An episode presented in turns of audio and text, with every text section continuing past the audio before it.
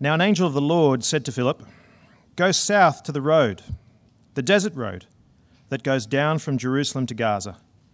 So he started out, and on his way he met an Ethiopian eunuch, an important official in charge of all the treasury of Kandake, which means Queen of the Ethiopians. This man had gone to Jerusalem to worship, and on his way home was sitting in his chariot reading the book of Isaiah the prophet.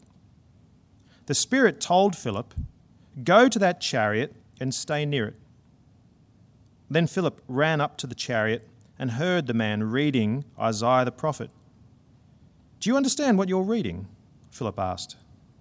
How can I? He said, unless someone explains it to me.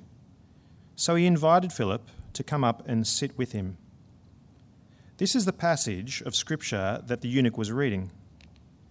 He was led like a lamb, like a sheep to the slaughter, and as a lamb before its shearers is silent, so he did not open his mouth.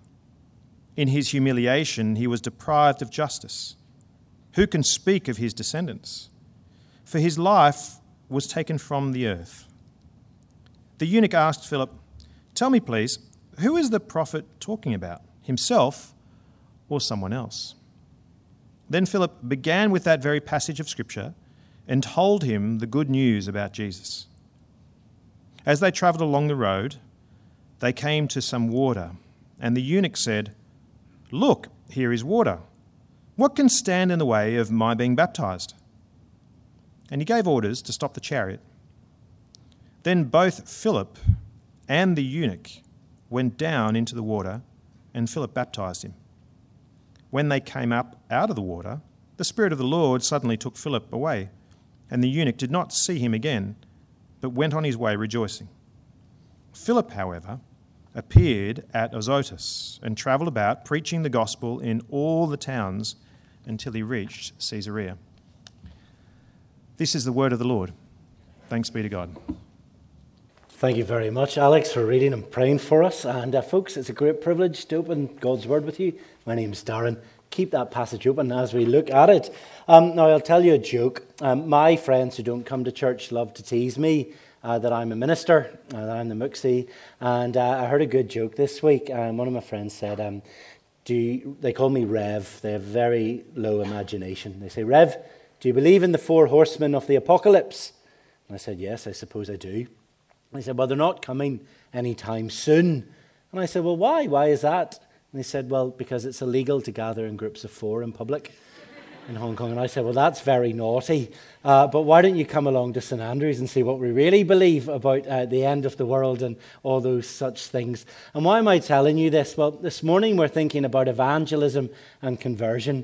And I find when, when people um, tease me or make fun of me or our faith, I, I don't need to be personally offended because I know it doesn't define me. And what I try to do instead is why I say, Why don't you come? And see for yourself and see is all of this credible or is it all just make believe? Make up your own mind.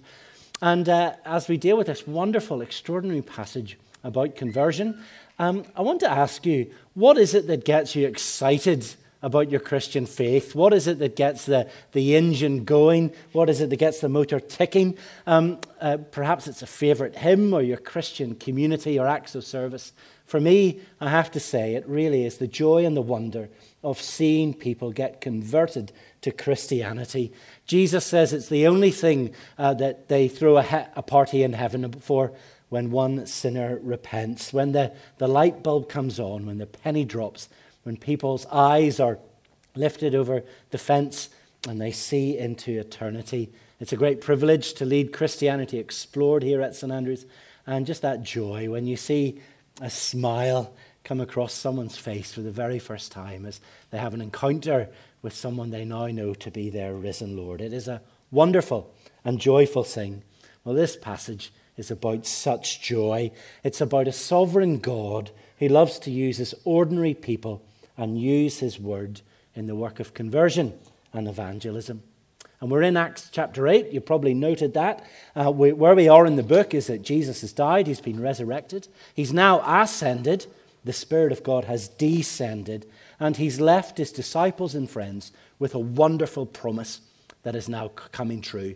A promise that the Word of God was going to start in Jerusalem, it was then going to go to Judea and Samaria, and then it was going to go to the very ends of the earth. And if there's one thing you can count on with Jesus, is that his, you can never stop his promises. They always come true. For we've seen how the gospel spread in Jerusalem with the Jews. Then last week we saw how it went to the half Jews in Samaria. And now we see it going out to the ends of the earth as this Ethiopian man from North Africa is converted. And I think I could sum up the whole book of Acts by saying that it is the Word of God about the Son of God raising a people of God for the glory of God. God's Word going out to raise a people for His glory. And I'm going to frame this joyful narrative in two parts the human side of conversion and the divine side of conversion. And uh, I suppose this is a helpful passage. It's wonderfully instructive for us, for it tells us what tends to happen when someone is converted. Now, of course, God can do what he wants, that's his privilege. Um, but from scripture and church history, my own experience, this, I, I see there's certain components here that tend to happen when someone joins the church. We're introduced again to Philip. We've met him previously. Of course, you know he was appointed to be one of the administrators for the church's practical needs. He was a deacon, um, but he was also a preacher and an evangelist. We saw him at work last week in Samaria. But now, as our narrative picks up in verse 26, God, in a very special way, directs himself uh, on the desert road to a place called Gaza. And we see right from day one in the church God using his ordinary people for his work of conversion to do their work of evangelism. Now, if I asked you to wave your hands and uh, asked you how many of you became Christians on your own, I suppose it would perhaps just be a very few of you. Um, I used to volunteer and work at the Seafarers Mission and Chaplaincy in Liverpool, and I did meet a sailor one time who was so bored on an oceanic crossing for three weeks, he found a New Testament, had read all of it, and thought he had been converted and wanted to know more. Uh, it turns out he had actually been converted. Um, but I suppose if I asked you how you personally came to faith, I would imagine one of two, two things had happened. The first is that you were probably told about Jesus or the gospel when you were very young, or someone when you were older. And secondly, someone was probably praying for you. God loves to use his people in, in spreading the news about himself. And here we have Philip, who is faithful and obedient disciple. He submits to, to God's instruction, but more importantly, he is an insider that is being sent out. He's someone on the inside who's going to the outside so that outsiders can be brought in. And I tell you, healthy churches are built of insiders who go to the outside to try to bring insider, outsiders to the inside. Bit of a tongue twister. We're introduced to our other character, this gentleman. He's from Ethiopia. We're told he's a eunuch. We're told he's a treasurer for, for the queen's treasury. He's an outsider who is brought in. Um, Alex helpfully showed us last week how Luke likes to write his gospel by giving statements or doctrines and then giving examples of them. We saw last week how Luke was explaining how the gospel was sent out through persecution. And we had an example of it, um, of, a, of, a, of a, a bad conversion. And now we have a contrast of a wonderful conversion. Last week, we had a fake convert called Simon. And now we see a true convert with this Ethiopian gentleman. Simon appeared very proud. This man appears very humble. Simon was non Jewish but this man wants to be Jewish. Simon is only seeking power, and this man is seeking answers as he seeks the God of Israel. Um, Simon was unchanged, but this man was wonderfully converted. And we're told in verses 27 and 28 that uh, where he's from, Ethiopia, it's probably from modern day uh, Sudan, um, but he traveled about a month to, to be in Jerusalem but tragically, because he was a eunuch, and I will spare you the slides on that one, he was prohibited from entering the inner courts of the temple. Deuteronomy 23, the Jewish law, tells us as much. Um, he would only have been prohibited to remain on the outside. And uh, to get to the inner courts, there would have been a huge sign.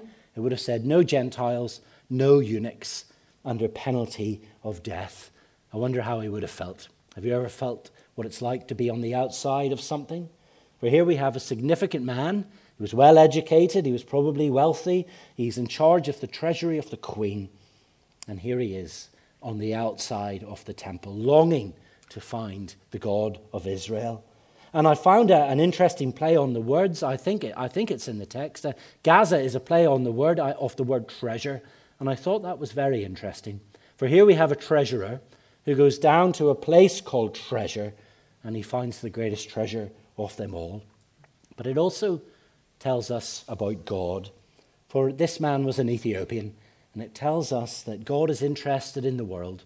There is no discrimination when it comes to borders and the God of Israel. And now we are told that he is also a eunuch, which tells us that this God is a God of grace. And Philip, well, he travels probably about 100 kilometers. He's probably very fit.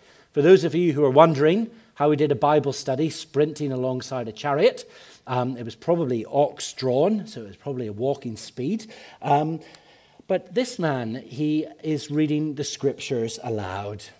Many people are unwilling to engage with God, unwilling to engage with the church of the scriptures, and yet some people are sincerely seeking and persevering. And I think it's a credit to this man, for of all the gods he could have pursued, the plethora of the Roman and Greek pantheon, all of the African gods that would have surrounded him and the neighboring tribes and countries. Here he is on the journey of pilgrimage to find out about the God of Israel. And uh, Philip, well, he does what he's told. He sees an opportunity and he goes over to do some evangelism. And I know when I say that E word, many of us feel deeply intimidated. We feel a overboding, an overwhelming sense of loneliness as we start to sweat and perspire. Many of us do, and we, we struggle and we're frightened uh, to do evangelism. And I know for many of us at St. Andrews, where many of our members I know are very clear on the gospel. But you tell me that you just find you struggle to get started, you struggle to get going, when to speak, when to not speak. Um, and I think it would be wrong to take from this passage the only way to do evangelism is to wait around for a voice to tell us what to do. Um, no, instead, we are called as the church to be insiders who go to the outside. And I don't want to make this an evangelism seminar, but just a couple of things that briefly that have really helped me do evangelism in the city is the first is I, I try to be a good person. I try to live out a good life and be a good citizen. Because we all know when we turn on the news or the newspaper and we see a Christian that has done a bad thing, is that it is a discredit to them, their church, and their God. The second thing that I found helpful is I try to engage with people and I try to celebrate people. I try to be a good friend, listen to people, ask questions, celebrate their birthdays, go along to things when you're invited. And I find when I do those two things, I have opportunities for my life and faith to come up to the surface. I have opportunities uh, to share, and opportunities, what Rico Tice, the English evangelist, calls to get me to the pain line questions. So as I share, as I live a good life, as I'm um, celebrating people and they're in, become interested in me, someone might say, Well, Rev, what did you do on Sunday? And I might say, Well, I went to church. They might say, Well, why did you go to church? I'll say, Well, because I'm a reverend. It's my job. I might lose my job if I don't go. But most of us here, or you're not a professional clergy, so you have a decision to make. And Rico calls this the pain line question. Um, I have a chance to say something that will move the conversation forward with God, or I have an opportunity to say nothing at all. And when we get to those pain line questions, we have to be very wise and very brave as we decide what to say. And you might have opportunities if someone says, Why do you go to church? Well, you might say, Well, you know what? Just God is so precious to me. When I think about what He's done, I, I wish I could share it with you. Or why don't you come along yourself and see our community and what we believe? We just, I want me and my family, we think God is so, so wonderful. Because I know, and you know, it's very easy to talk about God in here. It's very nice in here. It is much more challenging to share our faith out there. But the New Testament is clear. We're not meant to live in two worlds between the spiritual and the secular. We're supposed to be insiders that are sent out, and we let our faith come to the service. And as we live good lives, as we take an interest in people, I believe we'll have more opportunities to share uh, and invite and talk. And some of us, when we come to real crisis moments, to dark times in, in our community's lives, you might even have the opportunity to be very brave and say to someone, Would you like to see what the Bible says about this issue? Would you like to see what God says or thinks about this? And the great news is, if you invite someone to church or to read the Bible, you know what they might say? They might say, That's terribly weird. That sounds awful or terribly dull. But you know what the good news is? You can keep being their friend because it doesn't define you. You get to keep on loving them and look for opportunities to share in the future. Um, and we, we need to be brave when we come to those pain lines. But the only reason we can do it, the only reason I am confident to do evangelism, to share with my friends, to invite them, is because I believe that there is the divine side of conversion, that God is the one doing the work, and God is the sovereign who is in control. Who's organized this whole event? God. Who set up the meeting? God. Who's told Philip to go to Gaza? God. Who's told Philip to go and talk to this man? God. What's this man reading? God's word. And it is a tremendous relief because it takes the pressure off. It, it helps me because I think, well, I'm only the messenger. God is the one doing the work. As Paul tells us in 2 Corinthians 6, we preach Christ and God opens blind eyes. We look at God's word and God does the work of salvation. It's a wonderful joy and privilege to be part of it.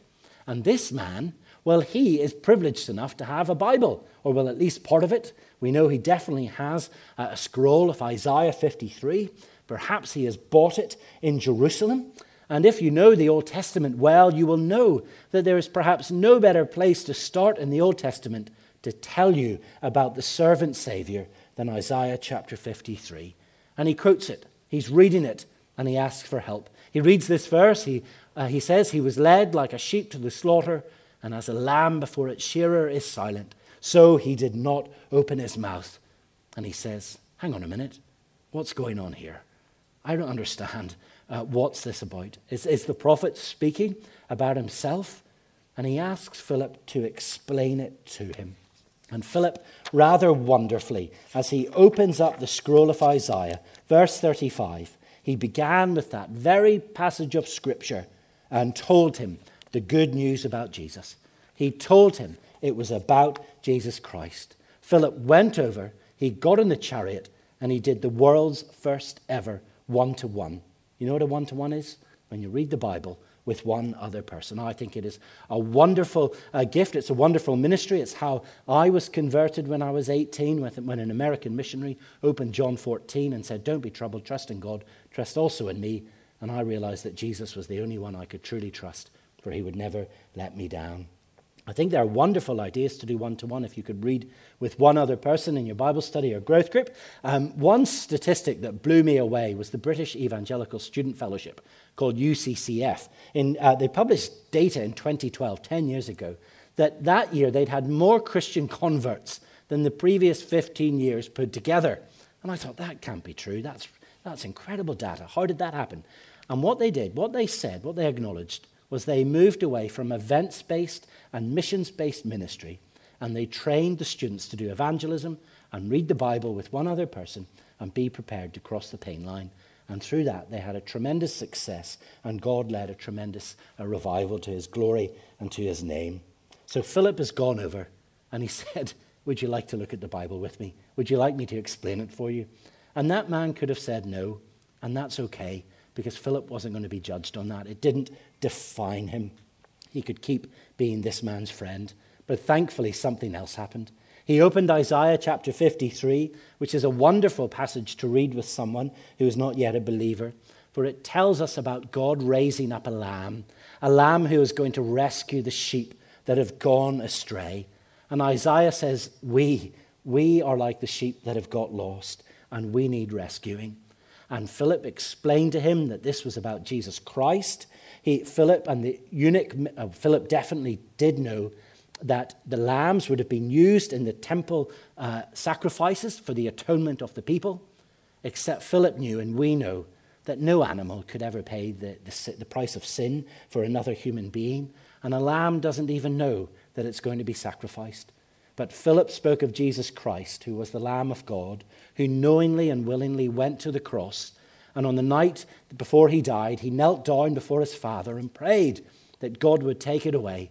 Nevertheless, he said, Your will be done. And he went silently to the crucifixion and he, and he went to the cross so he could achieve salvation. He fixed it and he won it and he did it for all time. And you need only believe. What Philip was explaining to the Ethiopian, he was saying it's a bit like a game of chess.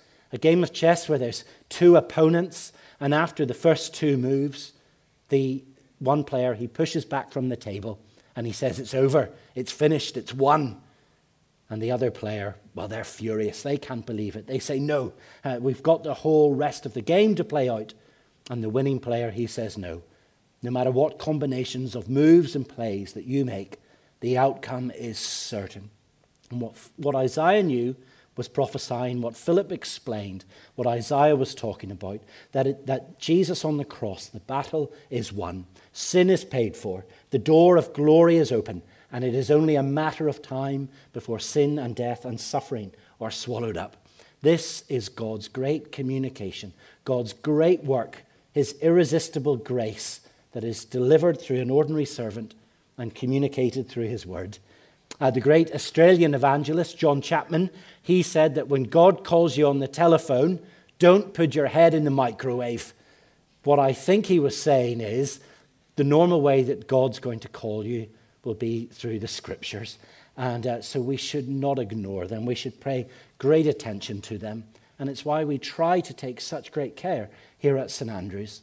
And I know you've heard us say it a million times, but I hope every Christian member of this church takes God, God's word seriously and attends to it daily, for this will be the mark of strong Christians and strong churches. And if we don't attend to it, well, I, I mean, I just don't think we should set the standard any lower than that. It is vital to your and our church's spiritual health. And it's vitally important we have a biblical view of who God and who Jesus Christ is. Because you might have noticed around the city, there are very different views on who Jesus is. And I would call them unbiblical views. The Ethiopian eunuch, that day, he learnt that Jesus was the suffering servant who would go to die. He learnt that at the heart of Jesus' work was Jesus' work of the cross and the resurrection. And yet, for so many Christians around the city, I am dismayed to see that Jesus has been reduced to a chauffeur, someone who's just to help them get from A to B, or Jesus has just become been reduced to their personal assistant to help them to clean up after them. They're very busy, so Jesus just supports them. Or Jesus has just become the stimulant to help everyone have a good time and feel very pleased with themselves.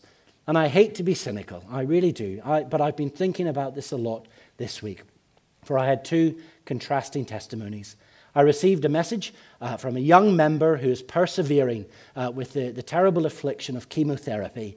And they wrote to me to tell me that they were using their time in chemotherapy to share the gospel of Jesus Christ with the other patients around them receiving the treatment. And I, had, I was so humbled, I had to throw my head back to heaven and thank God for this person. And this was in contrast to a meeting I went to where we were told that, the, that the, the modus operandi of this ministry would be not to share the gospel or the message of Jesus Christ with those they came into contact with out of respect for different views. And I thought, my heart broke because I thought this is neither respectful to our Lord Jesus Christ and his work, and it is not respectful to those who are in danger of Jesus' judgment and hell. Uh, I found uh, two strongly contrasting ideas. We must make sure we have a biblical view of Jesus. And thankfully, well, this man, he does very joyfully. The light bulb comes on, the penny drops. He tells Philip to stop the chariot. What can stop me from being baptized? And they go down and they get it done. And we're told immediately after this, verse 39, they split up he wasn't to see Peter again. He probably wasn't, or he wasn't to see Philip. He probably wasn't to see Jerusalem. But he goes away with the great gift of God. And you see there in verse 39, he goes away with great joy. There is great joy when Christians believe in Jesus Christ, when they enjoy him, when they know him. Jesus is supposed to be the object of our joy. Now, I know what you're thinking. You, you, you, come along, it, it doesn't look like most of you are enjoying this. I promise you, there are people at St. Andrews who enjoy Jesus. You might see one or two as you look around during the songs. But it is very concerning to me and the staff when we set enjoyment as the benchmark of our ministries that is separated from Jesus Christ himself. Because if Jesus is not our joy, we must manufacture it somewhere else. And it's easy to manufacture joy at churches if we have the right songs with the right crescendos, the right sermon structures and jokes, different ministries. We can create a consumer um, environment and culture where it's very easy to feel joy and say, oh, I enjoyed the service, I enjoyed the sermon. That happens very rarely, by the way. Um, but it's easy to, to put these practices in place. Instead, it would be better to ask questions of the service or Bible reading, the sermons. Was this helpful? Was this help? Was this, did this help me understand God's grace? Did this help me push into Jesus more? Did this help me enjoy Jesus more? Because if our joy is separated from Jesus as Christians, well, everything else really is just secondary. But if your joy, like this man recognized as he went down to the river an outsider, as he came up an insider, this is the answer to Christian discontentment.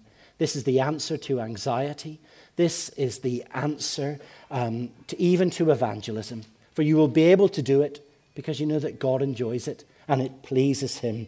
This will be the answer to fighting sin because Jesus will be more beautiful to you than the temptation that sin presents to you. And this man, well, how did, how did he have this joy? What was it that gave him this great satisfaction and contentment? Well, we've been reading about Isaiah today and how it was explained to him. But Isaiah, a few chapters on, had a vision and a prophecy and a dream of another day that came true on this day in Acts chapter 8. Um, in, in Isaiah 56, he wrote of eunuchs being welcomed in. He said, And let no eunuch complain, I am only a dry tree.